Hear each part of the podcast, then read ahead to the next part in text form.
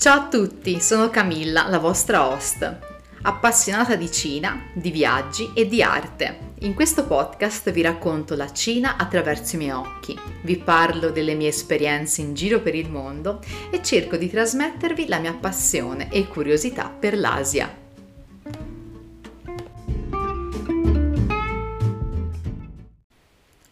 Episodio del giorno: Lanzhou e la regione del Gansu.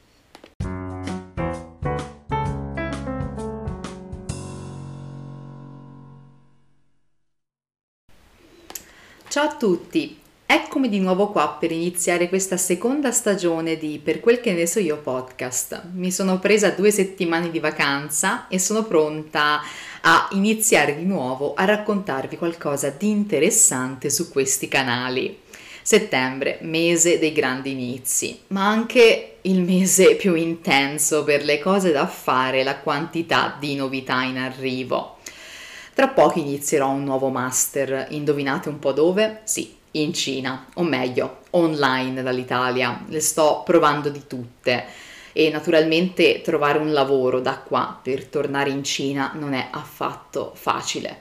Tanto per rimanere nel mood, devi fare le cose a distanza, ma alla cinese questa notte alle tre e mezza hanno scritto sul gruppo WeChat dell'università di partecipare ad un meeting alle 4 del mattino. Gente, io lo dico, se continua così mica reggo, cioè ho già iniziato a googlare metodi per dormire solo mezz'ora al giorno. Vabbè, a parte questo breve excursus sulla mia vita divisa tra Cina ed Italia, oggi voglio iniziare un nuovo progetto sul podcast. Voglio viaggiare con voi attraverso le città cinesi che amo di più e che ho visitato o vissuto. Oggi inizia la primissima tappa di questo viaggio virtuale in cui vi racconterò curiosità ma anche aneddoti della mia vita un po' strampalata in Cina.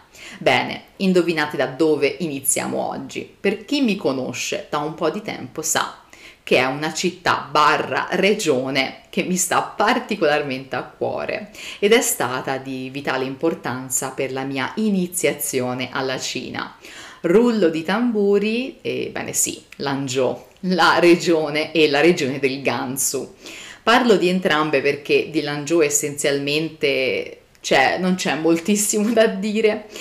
Quando vinsi la borsa di studio dell'Istituto Confucio ero convinta di andare a Shanghai, ma non appena aprì il sito della mia application rimasi a dir poco di stucco. Lessi Lanzhou University, ma dove accidenti è? Nel cortiletto della biblioteca alle Zattere a Venezia mi misi a cercare disperata su Google Maps Lanzhou allora, Lanzhou è il capoluogo della regione del Gansu, nord-est cinese, sulle rive del fiume Giallo. In pratica è il cuore più profondo della Cina, in una regione eh, confinante con lo Xinjiang e mh, mm, in una delle città che spesso viene descritta come tra le più inquinate. La stessa guida della Lonely Planet che avevo comprato qualche mese prima della partenza descriveva Lanzhou come una città mediocre con nulla da vedere, ma un ottimo punto di snodo per i trasporti. Ottimo! Allora, i miei amici andavano a fare la bella vita a Shanghai, io invece prendevo un aereo spaventatissima per Lanzhou All'epoca ero troppo giovane e inesperta per sapere che sarebbe stata l'esperienza più bella della mia vita, o almeno un'esperienza estremamente costruttiva. E, ebbene sì, la mia prima esperienza in Cina a Lanzhou. Scesa dall'aereo rimasi colpita dal colore del cielo, bianco-grigio e mi diede il benvenuto questa grandissima scritta un po' diroccata che, che diceva Welcome to the beautiful Lanzhou. Beh, non proprio, diciamo che l'ambiente al di fuori dell'aeroporto non è che mi dà proprio quella sensazione. E rimasi anche colpita dal fatto di essere l'unica occidentale, erano per lo più tutti cinesi attorno a me e già quello come, come impatto fu particolare. E la mia università forse era uno dei pochi cuori verdi della città. Essendo in una zona arida ed altamente industrializzata, la vegetazione di Lanzhou è scarsa e il campus universitario ed il dormitorio sono stati i veri traumi. Camera doppia e saluto la mia compagna di stanza Daniela se è in ascolto visto che eh, le piace ascoltare il mio podcast per imparare un po' di italiano mi ha detto e è stata la mia prima compagna d'avventure in Cina entrambe voi si rimase molto traumatizzate da quel vecchio albergo diroccato perché era, era, proprio un albergo diroccato e dove avevamo questa cameretta del campus e, e la camera per me fu un vero shock, uh, cioè arrivavo per la prima volta in Cina, stanca e spaventata di essere in una città in cui non volevo essere. Il bagno aveva un lavandino spaccato a metà, le mattonelle del bagno erano piccole ed incrostate, incrostate da uno sporco da chissà quanto tempo. La doccia era ricavata praticamente da un tubo appeso alla parete e all'epoca io manco sapevo di essere fortunata ad avere un bagno in camera. Il trauma dell'arrivo comunque passò facendo amicizia e sperimentando per la prima volta che cosa vuol dire essere un expat in Cina, conoscere persone provenienti da ogni angolo del mondo ed essenzialmente divertirsi alla grande anche con una birra annacquata bevuta in quel disastro di camera.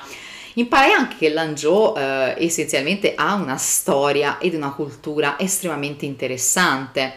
Al confine con lo Xinjiang, la regione del Gansu subisce un'influenza musulmana. A Lanzhou ci sono numerose moschee, mi ricordo quella più grande, illuminata sempre da un neon verde molto kitsch, la moschea di Xiguang, costruita in epoca Ming e poi ricostruita negli anni 90. Lanzhou in verità però è sede di molti gruppi etnici, ma i gruppi principali sono tre, naturalmente gli Han, eh, gli Hui e gli Zhang. E questo insieme di culture rende praticamente questa, questa città così speciale e, e, particolare nel suo genere.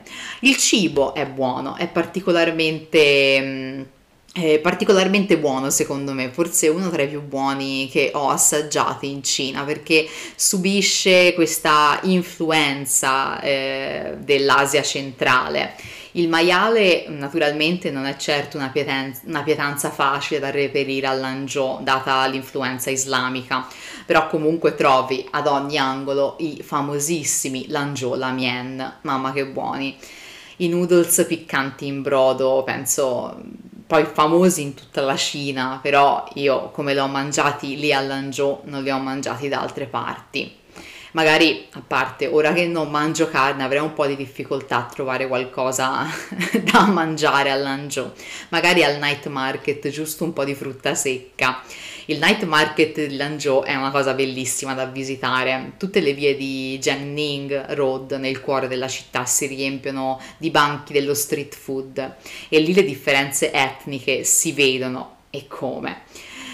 Tra gli odori massacranti delle interiora di capra e le teste di pecora si trovano anche banchi di frutta secca e noci, e noci di ogni tipo, cioè era, era, incredibile questa cosa di quanta eh, frutta essiccata e frutta secca ci fosse in questo mercato. E poi l'immancabile Shao Kao, le ciastrelle di pane e, sesi, e semi di sesamo, c'era di tutto. Mi ricordo anche di una particolare bevanda tipica tibetana fatta di latte di capra, uva passa e uovo crudo e zucchero. Ok, io non l'ho bevuta perché l'uovo crudo proprio non lo sopporto, però mi ricordo di questo signore con la barba lunga e bianca e che praticamente era sempre lì in questo mercato a cantare e a mescolare questa bevanda di latte di capra.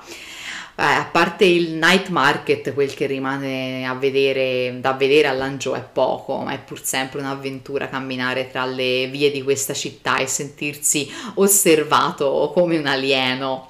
E, Infatti, come ho già detto prima, diciamo che ah, gli stranieri a Lanzhou, specialmente se europei, sono veramente pochissimi.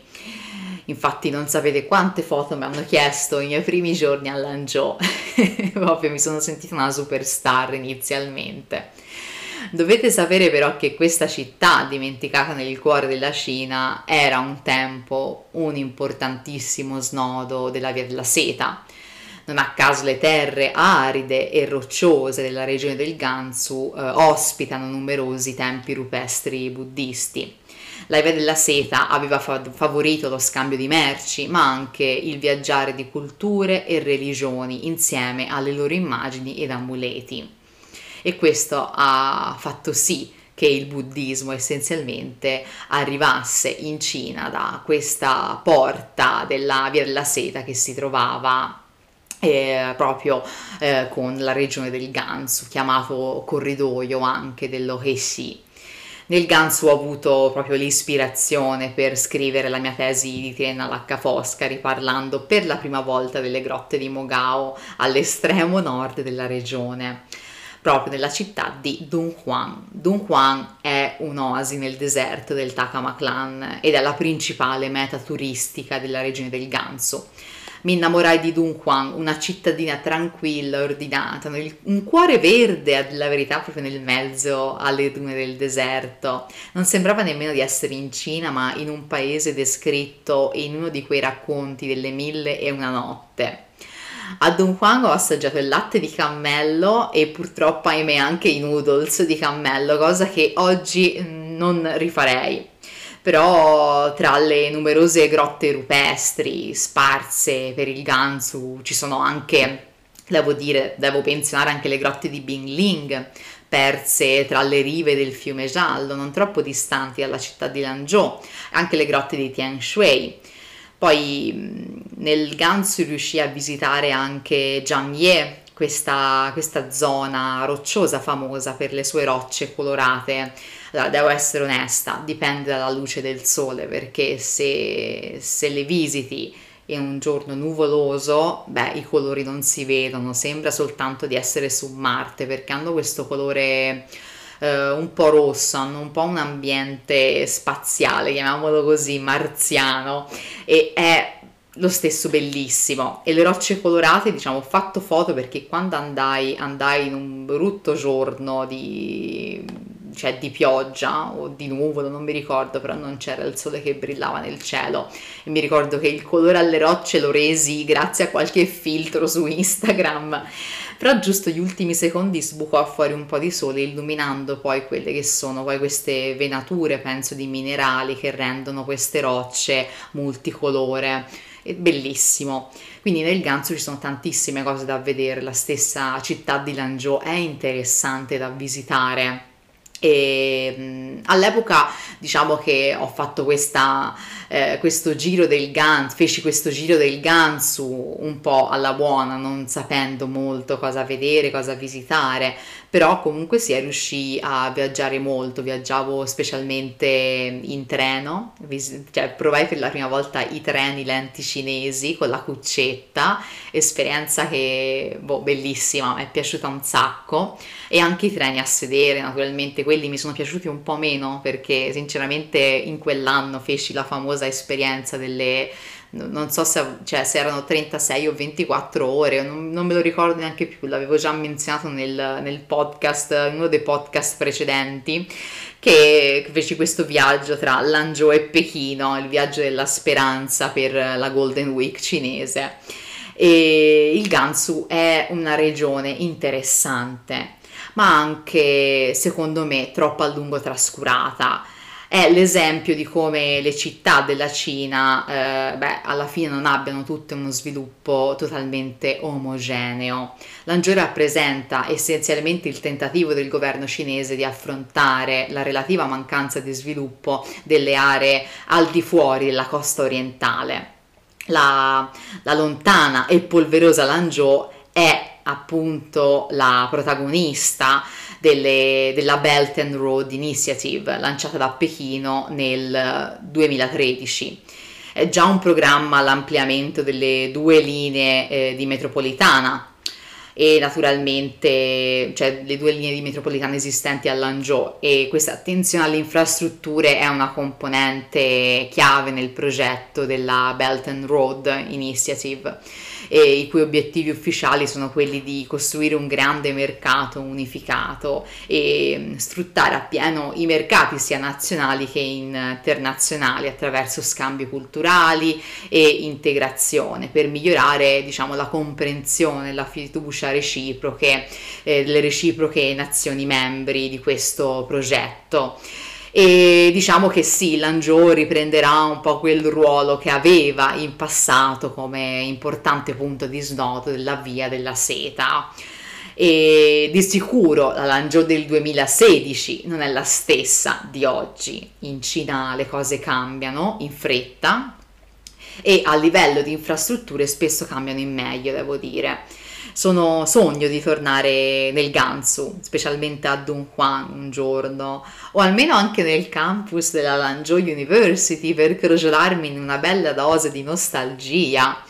E che dire, è stata la mia prima esperienza in Cina, la mia prima vera e propria tappa, tappa cinese. Mi sentii un po' come Marco Polo perché poi oh, mi interessò leggere anche mh, i viaggi cioè, che fece Marco Polo per arrivare in Cina. E a dire la verità, Marco Polo passò eh, per forza dal Gansu e a quanto pare si fermò proprio nella cittadina di Zhangye e, ebbene sì, iniziai quasi ai confini estremi e attraverso questa via della seta sono poi, mi sono poi eh, inoltrata proprio dentro la Cina, sia fisicamente che, che anche spiritualmente, diciamo, perché lo ripeto sempre, magari appaio come una fissata qua perché mi piace parlare, mi piace parlare della Cina e specialmente mi piace eh, questa cosa di crogiolarmi nella nostalgia perché sono una persona estremamente nostalgica, però mi piace eh, riassaporare i vecchi ricordi e raccontare. E quindi nulla, per oggi concludo il mio racconto e dicendovi che sul mio profilo Instagram, per quel che ne so io, tro- troverete qualche foto di Lanzhou e di Dunhuang per avere un po' di supporto visivo a questo viaggio tra le città cinesi del mio cuore. Io vi aspetto settimana prossima con un'altra tappa e nulla. Ciao e grazie, grazie per essere stati qui con me oggi.